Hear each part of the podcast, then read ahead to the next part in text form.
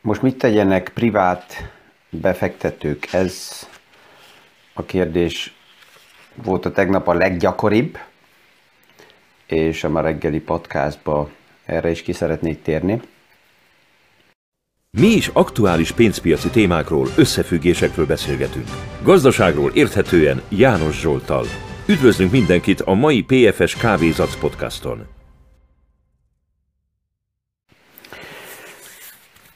2022. február 24-e um, emlékezetes nap. Sok beszélgetésből és egy pár beszélgetésből azt is mondhatom, hogy egy vészriasztó nap remélhetőleg, és újra és újra dátumot el kell olvasnom, hogy 2022 nem 1906, nem 1800 valamennyi, nem 1700, nem 1600, nem, 2022. És, na ja, hogy, hogy itt, hogy itt a tegnap mit láttunk, és az elmúlt hetekben a podcastokban erről néha egy picit beszélgettünk, hogy um, mi, mi, mi történik így a háttérben, mik, mik lehetnek, de hogy esetleg a Covid izolációnak milyen lehet a mellékhatása, ezt így a tegnap látta a világ. És az ébresztő véleményem szerint azért a vészriasztó, mert um, főleg fiataloknak is, akik a tegnap csak álltak és nézték, hogy mi történik, egy ébresztő, hogy a, a szabad világ, az önrendelkezés, a demokrácia az nem természetes, és um, világszerte több olyan erő van ma még mindig, amelyik ezt inkább vissza szeretné tolni um, a múltba, évszázadokkal korábbra, és hogy ezért um, ez mint természetes sztorit nem, nem lehet lekezelni, ezért uh, választásoknál fel kell állni, oda kell menni, ha fontos ez a, ez a, ez a rendszer, amiben élünk, akkor ennek megvannak az árai azelőtt, mielőtt felerősödnek bizonyos emberek olyan szintre, amit a tegnap láttunk. És um, nem is tudom, hogy hol kezdjem, rengeteg a gondolat. A tegnap egy olyan beszélgetésbe is belekeveredtem. Alapjában azt kell mondjam, hogy szerencsére valakivel, aki um, régi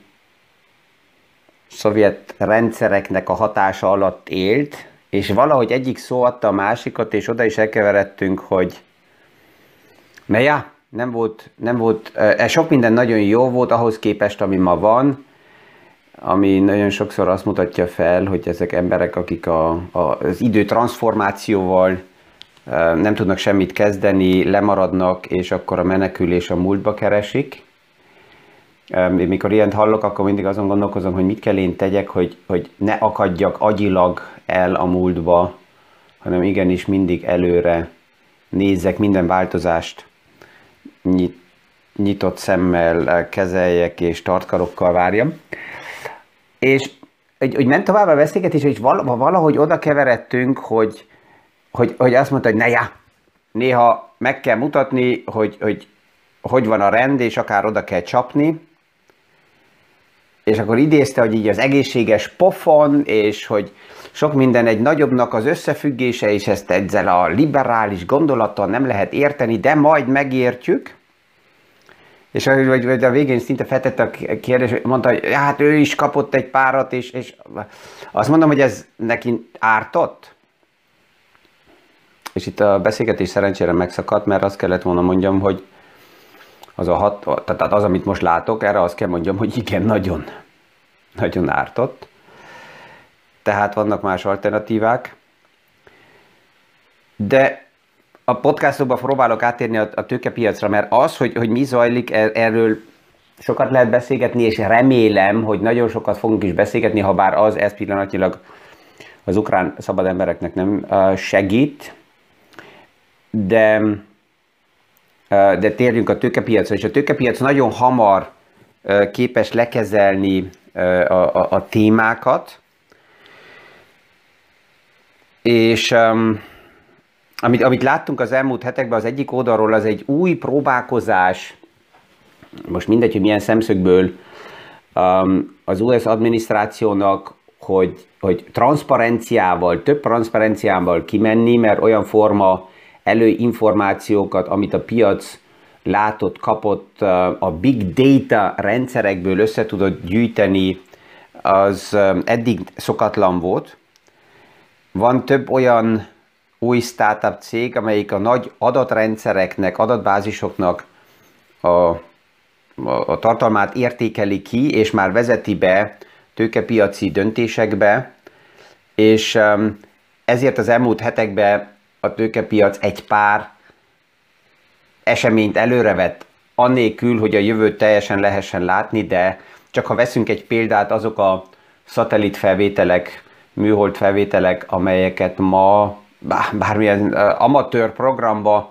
be lehet játszani, és ahol elég aktuális képeket látunk, ezek még évtizedekkel ezelőtt maximum valami jó titkosszolgálati rendszereknek álltak rendelkezésükre.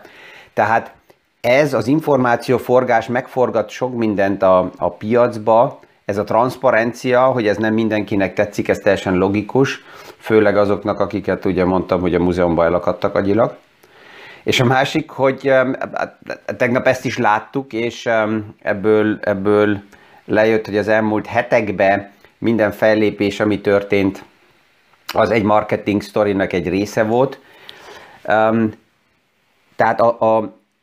technikai rendszerek, főleg a KI és a big data rendszerek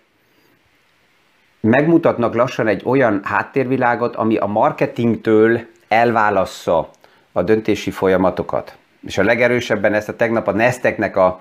a mozgásán lehetett látni, hogy a nap végére a Nestek plusz 3%-kal zárta le a napot, a Dow Jones Index is alapjába um, plusz-minusz nullával ment ki a napból, és, és ez azt mutatja, hogy nagyon sok minden már azelőtt be volt árazva a piacokba. A, pro, a problémája a váratlan helyzetnek, eh, helyzettel azoknak volt, akik vagy a témákkal nem foglalkoztak az elmúlt eh, eh, hetekben, vagy nem, ezt, ezt, ezt másképp nem is lehet. Tehát, tehát ezzel, ami a, tegnap történt, ezzel én úgy érzem, hogy mindenkinek azért volt problémája, mert azt hittük, legalábbis a művelte világ azt hitte, hogy 2022-ben uh, ilyen nem történt meg meg, de azt is látjuk, hogy a, fenyegető, a fenyegetés, amit a tegnap hallottunk, ez olyan szintre tolódik, hogy azt kell mondjam, hogy agybeteg. Uh, amikor nyíltan azt mondja, hogy oké, okay, megtámadok valakit, és ha valaki arra gondol, hogy nekik segítsen, akkor jövök én az ultimatív um, fegyverrel. Másképp, mint agybetegségnek, ezt nem tudom nevezni. De um, ez a kihívás, ezt a kesztyűt fel kell vegye a társadalmi rendszer is, hát, és a tőkepiac is ezt, ezt emellett leképezi. A tegnap reggel beszélgettünk a SWIFT rendszerről, és a tegnap ez volt a fő téma, hogy megteszi-e az Európai Unión a SWIFT rendszerből a kizárást, Amerika megtette volna, de Európa nem, és, és ez látható is, a tegnap erről beszélgettünk, hogy ez azt jelenti, hogy ebből a rendszerből ki van zárva Oroszország, hogy minden tranzakció megszűnik. Aki, um, aki adósa um, Oroszországnak, annak ez egyelőre jó, mert nem, nem, nem, tud fizetni. Akinek ott van az adósa, annak ez egy katasztrófa, mert ő azt nem kapja vissza, és hát konkrétan, ha Európát veszük kézbe, és pillanatnyilag 27%-a um, az európai energiaellátásnak orosz gáz. Ez azt jelenti, hogy az akkor azonnal megállna, és az orosz gázt akkor hirtelen pénzkoferekkel tudnánk csak fizetni. Ez valahogy nem passzol a kialakult világrendszerünkbe, és ezért még a SWIFT rendszerbe, a SWIFT rendszerbe benne maradt Oroszország, ha tegnap este erre a, a, az amerikai vélemény jött is, hogy ők ezt a lépést megtennék, de Európa még időt kért. Hogy ezt mire fogjuk használni, ez a másik kérdés. Az aktuális um, energiafüggőség az, az nagyon tisztán látható. Az elmúlt években kialakult főleg ugye a megújuló energiaforrások körüli elv, hogy akkor legyen, um, legyen Európa, törekedjen Európa arra, hogy legyen um, hagyományos energiaforrásoktól független, és főleg például a, a hidrogén um, energia hordozóra állítsuk át a rendszereket, de hát ugye ez, erre kell átmeneti idő, ez nem megy már hónapra, és um, ezt, ezt lehetett látni a, a piaci reakciókba is, hogy minden, ami megújuló energia, az jön, jönni fog lassan, de nem tud ez megtörténni már hónapra, tehát egy jó ideig ez az átmeneti helyzet uh, még lesz, és, és át kell, ezt kell áthidaljuk. A másik oldalról persze, hogy ezt kihasználja a másik oldal, mert ha azt látja, hogy attól, amit ő tud adni a világnak, attól függetlené akarjuk tenni magunkat, akkor ez persze, hogy neki nem tetszik, mert az a függőség, ami a hagyományos energiaforrásokban benne volt és megvan, hát ez anyagilag ez, ez, segít. A SWIFT rendszer kiléptetésre elég erősen már előre is készült Oroszország, mert például az amerikai államkötvényeket ezt az elmúlt években többször lehetett látni és olvasni, hogy ezeket már eladták. Tehát az a tartalék, ami van, az vagy aranyba lett befektetve, vagy tartalékolva, vagy cashbe. Az elmúlt években többször volt ilyen megjelenés, hogy az orosz nemzeti bank aranyat vásárol, eladja az amerikai államkötvényeket, a dollárkötvényeket, és aranyt vásárol, hogy ez miért lehet. Na ja, aktuálisan látjuk, hogy ez miért lehet. A tegnapi esemény nem egy éjszaka egy kávé mellett született, mind ötlet meg, hanem körülbelül egy másfél-két év előkészítése szükséges ehhez. Az arany pont egy, egy olyan téma, ami hogyha a SWIFT rendszerből megtörténne a kizárás, érzékenyen reagálhatna, mert persze, hogy kell a likviditás, és akkor azt jelenti, hogy egy arany, nagyobb aranypozíciót, ha kidob egy központi bank a piacokra, akkor ez nagyon erősen tudja mozgatni a tőkepiacot, nem a tőkepiacot, hanem az aranynak az árfolyamát, de ezt még meg fogjuk látni. A tegnapi nap azt lehetett látni, hogy az első reakcióból persze, hogy a klasszikus um, eszközök, ami bizonytalanságba, uh, mind menekülő eszközök vannak használva, mind, mind az arany is, mind az ezüst is, mind a svájci franc, uh, japán yen, ezek um, erősödtek. Elgondolkoztató volt ugyanúgy a kijelentése Kínának is, aki azt mondta, hogy na ja, Ukrajna nem Tajván, és Tajván nem Ukrajna, mivel, és ez volt a mellékmondat, mivel Tajván már fix része úgyis az országnak, tehát ezt nem lehet összehasonlítani. Tehát ezt biztos, hogy érdemes tovább figyelni hogy, hogy a piacok hogy alakulnak. Ami jó az ebből a szempontból nézve, és ezt tudom, hogy ez kemény kijelentés, hogy most jön a hétvége, mert legalábbis a tőkepiac így most a hétvégén egy bizonyos ideig megáll, nézi, hogy, hogy hogy száll el az első füst, és azután hogy néz ki a piac. Tegnap egy pár ügyfélel, akivel beszélgettem, és aki azt mondta, hogy itt-ott lépést szeretne tenni, akár belevásárolni, megnéztük, hogy már az átfutási idők bizonyos normális portfóliókban nem tudnak just in time azonnal megtörténni, és így az első kapkodás az a legrosszabb, amit, amit tehetnek. Ez látható az elmúlt évtizedeknek a váratlan eseményeibe is, hogy pánikszerűen, ha privát befektetők reagálnak ilyen napokba, akkor itt tudják a legnagyobb hibákat elkövetni. És ezért um, amit az elmúlt hetekben is uh, beszéltünk, hogy ha, ha piaci átrendezések vannak, bizonytalanságok vannak, akár geopolitikai események vannak, akkor kivárni az nagyon sokszor jobb döntés, mint hogy szerencsejátékba menni, vagy egyszerűen csak vakvásárlásokba menni. ez nem nagyon, nem nagyon segít ugye a portfólióknak. És az is, aki belevásárol, csak úgy belevásárolni, tegnap volt több ilyen beszélgetés is, hogy akkor most mit tegyek és mit vásároljak, és akkor felteszem a kérdést, hogy hogy néz ki az alap koncepciód, hogy néz ki az alap portfóliód, mire készültél fel, tehát ahhoz, hogy bármilyen helyzetben lépéseket meg lehessen tenni, ahhoz meg kell legyen egy, alap, egy alapstratégia, mert csak akkor tudom eldönteni, hogy az, ami a piacokon történik, az aktuálisan á, nekem passzol-e, milyen arányba, ez jó vagy rossz, kell reagáljak vagy nem, ez mindig a kiinduló pontnak a kérdése, és, és ez újra és újra a legfontosabb, hogy bármi történik a külvilágban, sajnos tovább is fognak történni dolgok, ezért nem az aktuális helyzettel kell legelőször foglalkozni, hanem ezt kikapcsolni, visszahúzódni, és azt mondani, hogy oké, okay, akkor nézzük meg, hogy hallám, hogy néz ki az, ami, ami nekem az alapstratégiámba megfelelő. Az olajára ugye tegnap ugrott felfele, de úgy, mint ahogy az esemény előtt ez látható volt, JP Morgan jelezte, hogy valahol 100-120 dollár szintre tud kerülni az olajára, és ez az estig vissza is jött megint 100 dollár alá. Miért? Mert pont azok a jelek erősödtek a tegnap meg, amit már előre is lehetett látni, hogy ez a feszültség oda vezet, hogy főleg Amerika oldaláról, és mivel most már nem Trump van ott, hanem Joe Biden, az Iránnal is a tárgyalások elég-elég magas szintre emelkedtek, az atommegegyezés ez aláírásra kerülhet, és az Irán a tegnap is jelezte, hogy körülbelül egy millió barrel, egy milliárd barrel olaj, nyers olaj van hajókon előkészítve. Ez az év elején még csak 30 milliárd barrel, barrel volt.